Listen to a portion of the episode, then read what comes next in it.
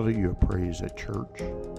I mean, there are churches and then there are churches. Is a church a special use property or a special purpose property?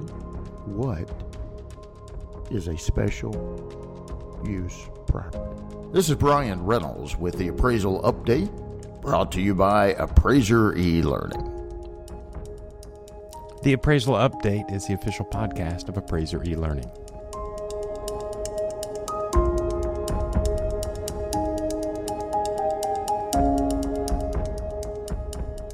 In 1978, a building called the Big Blue Store was constructed.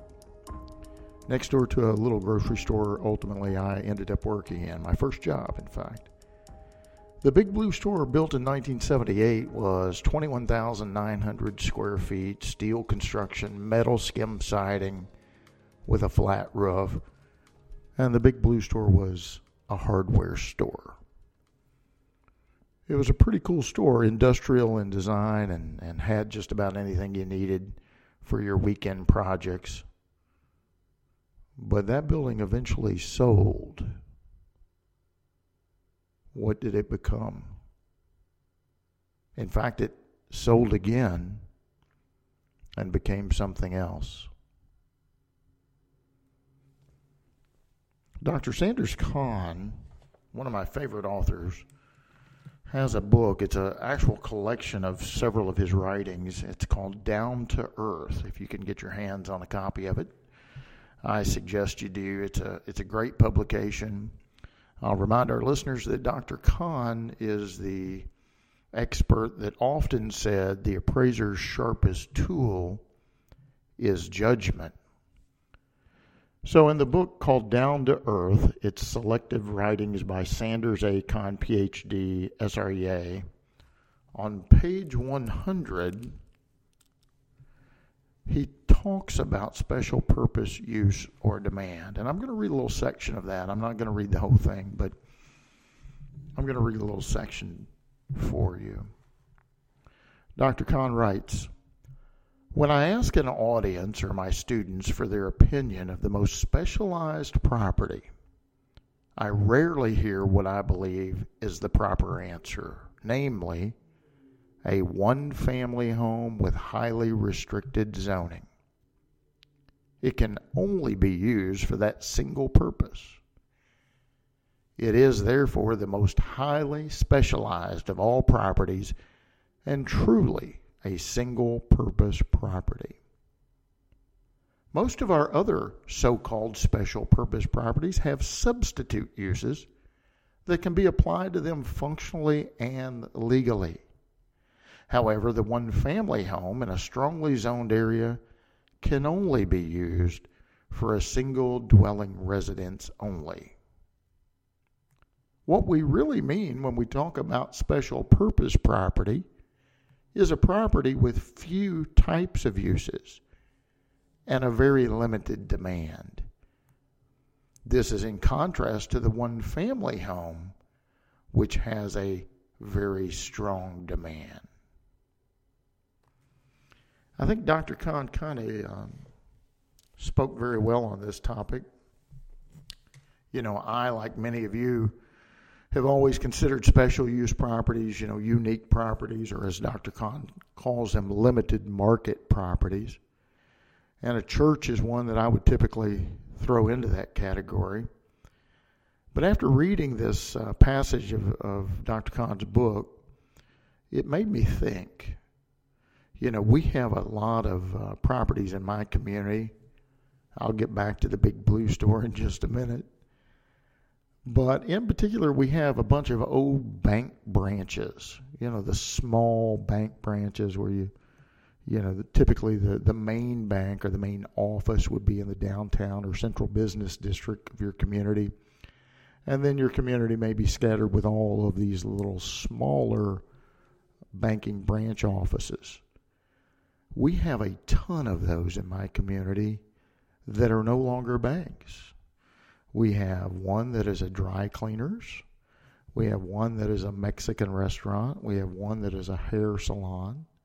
We have a bank branch uh, that is now a office supply store. Over in uh, Ohio County, they have a bank branch office that is a Mexican restaurant. So you have a variety of these former bank buildings that are no longer banks. They're something else. The Big Blue store that was constructed in 1978 sold, and it became a bank, it was no longer a hardware store. Several years later, the Big Blue store sold yet again, and this time it became a church.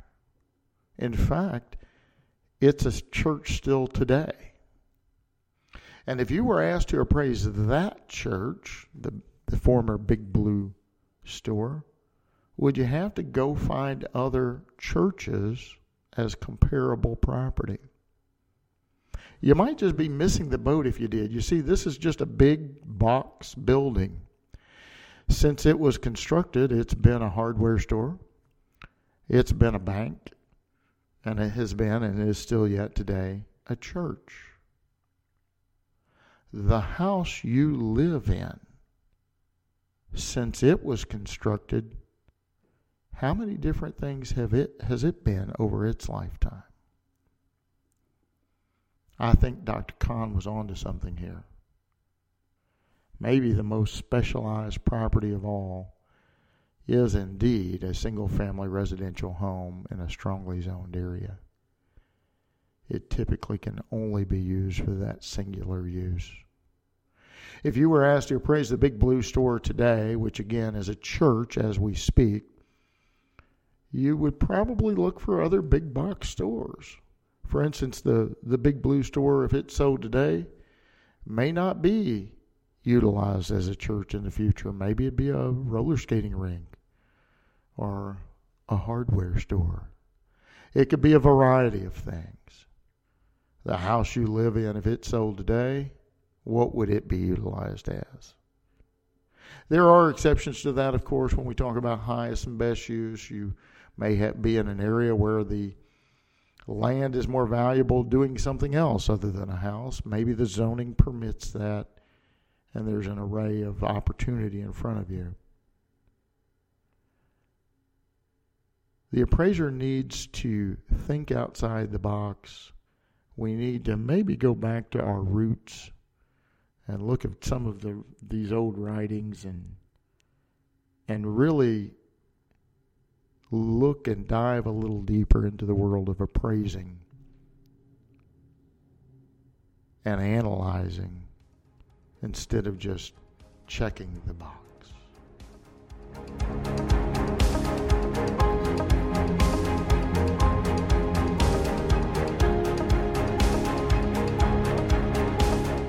I'm Brian Reynolds. You've been listening to the Appraisal Update. The Appraisal Update is a production of Appraiser E Learning. What's one thing that sets Appraiser E Learning apart? When you call us, you'll talk to a human being. If we don't answer immediately, we'll call you right back. Appraiser E Learning. Talk to a human being.